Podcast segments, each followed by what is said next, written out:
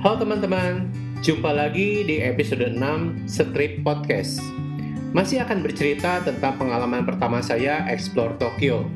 Saya akan berikan title episode ini Japan Series Number 4. Huge thank you untuk semua teman-teman yang mendengarkan dari episode 0. Buat podcast 6 episode selama satu bulan ini sesuatu banget ya. Tetapi saya senang bikinnya. Saya mau berbagi sama teman-teman dan hitung-hitung buat dokumentasi digital juga sih. Oke, kita mulai story-nya ya. Hari itu adalah hari Senin tanggal 27 Agustus 2018. Hari itu kami bangun dengan sangat antusias. Karena di hari itu kami akan mengunjungi salah satu Disney theme park yang merupakan cita-cita saya dari dulu. Istri saya sih udah pernah dulu katanya. Kota Tokyo memiliki dua Disney theme park yang letaknya bersebelahan, dan masuk dalam Disney Resort Tokyo. Yang pertama, tentu saja Disneyland Tokyo, dan yang kedua, Disney Sea Tokyo. Karena dalam pikiran kita, Disney Sea cuma ada di Tokyo aja, sedangkan Disneyland ada di beberapa negara, maka kami berencana untuk masuk Disney Sea saja. Kami memesan tiket dari Klook. Sebenarnya tiket ini adalah tiket bebas, bisa dipakai di Disneyland dan Disney Sea jadi buat teman-teman yang masih galau, takut berubah pikiran, sistem tiket ini aman banget karena literally bisa dipakai di dua theme park tersebut. Perjalanan dari hotel kami memakan waktu sekitar satu jam dan tidak menggunakan subway. Atau kami hanya perlu berjalan 2 menit ke stasiun Nippori lalu menggunakan Yaman Hotel Line menuju Tokyo Station, disambung dengan Keio Line hingga stasiun Maihama dan diakhiri dengan menggunakan kereta Disney Resort yang unyu itu. Perjalanan berbiaya 570 yen untuk satu orang. Setiba di Disney Sea, kita hanya perlu men-scan barcode yang didapatkan dari pemesanan via klub. Checks baggage, dan voila, kita sudah bisa masuk dan siap untuk bermain. Jujur pertama kali menginjakan kaki di Disney Resort, saya mau nangis karena ini adalah achievement tersendiri untuk saya mengunjungi tempat yang sudah menjadi cita-cita saya sejak kecil. Then I had my first Disney experience in Tokyo at 34 years old. Wow. Orang Jepang tuh memang totalitas banget ya. Disney sih itu bagus banget buat foto-foto. Dan orang-orang Jepang datang dengan outfit kece yang siap untuk difoto Bahkan tidak jarang dari mereka yang membawa koper untuk membawa outfit mereka. Karena temanya sea dan sedang summer, pada tahun itu Disney Sea mengambil tema Pirates of Caribbean, filmnya Johnny Depp itu. Begitu masuk, kami disuguhkan parade Black Pearl dengan penari yang menggunakan seragam pirates menari di atas dek kapal. Sesekali kapal tersebut menembakkan water cannon ke arah penonton. Jadi buat teman-teman yang kebetulan ada acara itu, siap-siap basah ya. Target utama saya hari itu adalah Tower of Terror, wahana yang memberikan sensasi seperti dilempar dari ketinggian 11 lantai. Karena wahana yang akan saya naiki adalah wahana yang laku. Karena itu, sebelum mengantri, saya mengambil fast pass dulu.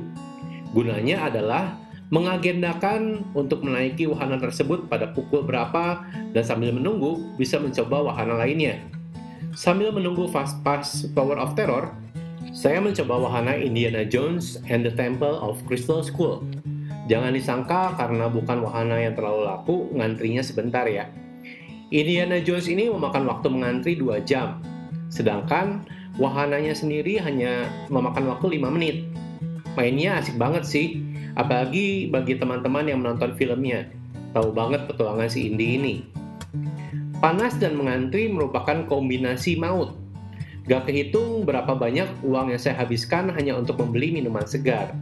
Literally, summer in the open space is a bad idea. Saran saya, pergilah di musim dingin. Setelah liburan musim, musim dingin di Jepang selesai, Rata-rata orang lokal malah sih untuk mengunjungi tempat di musim dingin. Walau musim dingin awal tahun 2020 menjadi pengecualian karena berdekatan dengan libur tahun baru Imlek. Orang Jepangnya sedikit, tapi turis Cinanya itu loh. Nauzubillah banyaknya. Makanan yang harus dicari di tempat luar negeri adalah turkey atau daging paha bawah kalkun. Dijual secara paketan beserta Coca-Cola atau bir dingin. Paket ini dijual dengan harga kurang lebih 1000 yen. Cukup mahal memang. Hanya saja untuk kalkun yang smoky dan juicy itu harganya jadi worth it. Saya ini ceritanya sambil ngiler ya. Oh ya, sebelum lupa, Disney Sea Resort itu terdiri dari tujuh bagian besar ya. Yang pertama ada Mediterranean Harbor. Pelabuhan Mediterranean ini bisa menjadi tujuan pertama kamu ketika mengunjungi Disney Sea. Karena lokasinya terletak di dekat pintu masuk, yang tadi ada peret.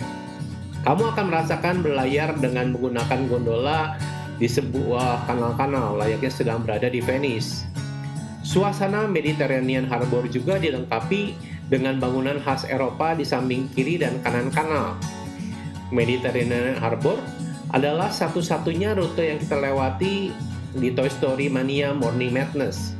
Jadi jangan heran jika banyak pengunjung berlarian melewati area ini untuk menuju American Waterfront. Di malam harinya, kami juga dapat melewatkan Fantasmic di area sekitar Mediterranean Harbor. Acaranya mulai dari pukul 19 atau pukul 20 di setiap akhir pekan. Yang kedua adalah Mysterious Island. Wahana Mysterious Island akan dibawa masuk ke dalam novel fiksi ilmiahnya karya Jules Verne, yakni Pulau Misterius yang amat terkenal. Di sana kita juga bisa melihat gunung berapi yang benar-benar bisa meletus Gunung buatan ini selain bisa mengeluarkan api, juga bisa mengeluarkan suara-suara gemuruh persis seperti gunung api yang mau meletus. Pengunjung akan dibawa untuk merasakan pengalaman yang hanya bisa dilihat di dalam film. Asik banget kan? Yang ketiga ada Mermaid Lagoon. Di laguna ini pengunjung akan dibawa memasuki dunia dasar laut hingga memunculkan karakter Ariel dan teman-temannya di The Little Mermaid. Ada juga beragam wahana dan pertunjukan yang akan membuatmu terhibur selama berada di Mermaid Lagoon. Sedangkan yang keempat adalah Arabian Coast.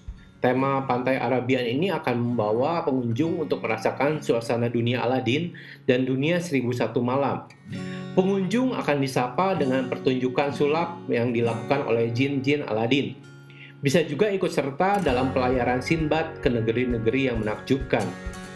Yang kelima adalah Lost River Delta. Di sana pengunjung bisa masuk ke reruntuhan piramida kuil kuno di hutan Amerika Tengah, merasakan petualangan Indiana Jones yang tadi saya bilang, hingga mencari harta di reruntuhan bangunan. Pada tema ini, kamu juga bisa mencoba wahana roller coaster Ranging Spirits yang sayang jika dilewatkan. Nah, untuk roller coaster ini karena saya nggak berani dibalik-balikin, jadi saya nggak naik istri saya sih naik karena berani oke lanjut ke wahana keenam yaitu Port Discovery wahana di Port Discovery yang paling terkenal adalah Storm Rider.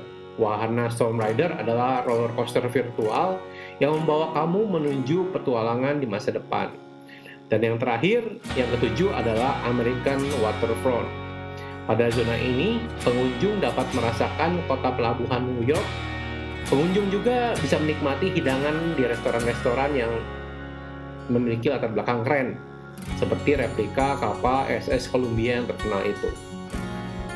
Waktu yang diperlukan untuk mengunjungi seluruh permainan sih kayaknya harusnya dua hari ya. Cocok deh buat teman-teman yang mau beli free pass Disney. Selesai bermain Indiana Jones, saya langsung menuju Tower of Terror untuk memanfaatkan fast pass saya Mengantri dengan fast-pass sangatlah cepat. Karena kurang dari 15 menit, kami sudah sampai ke mini theater untuk menyaksikan film latar belakang dari Tower of Terror ini. Ceritanya sih tentang kutukan yang membuat orang merasa jatuh terus ke lubang yang dalam tanpa dasar. Dan permainannya juga seperti itu kira-kira.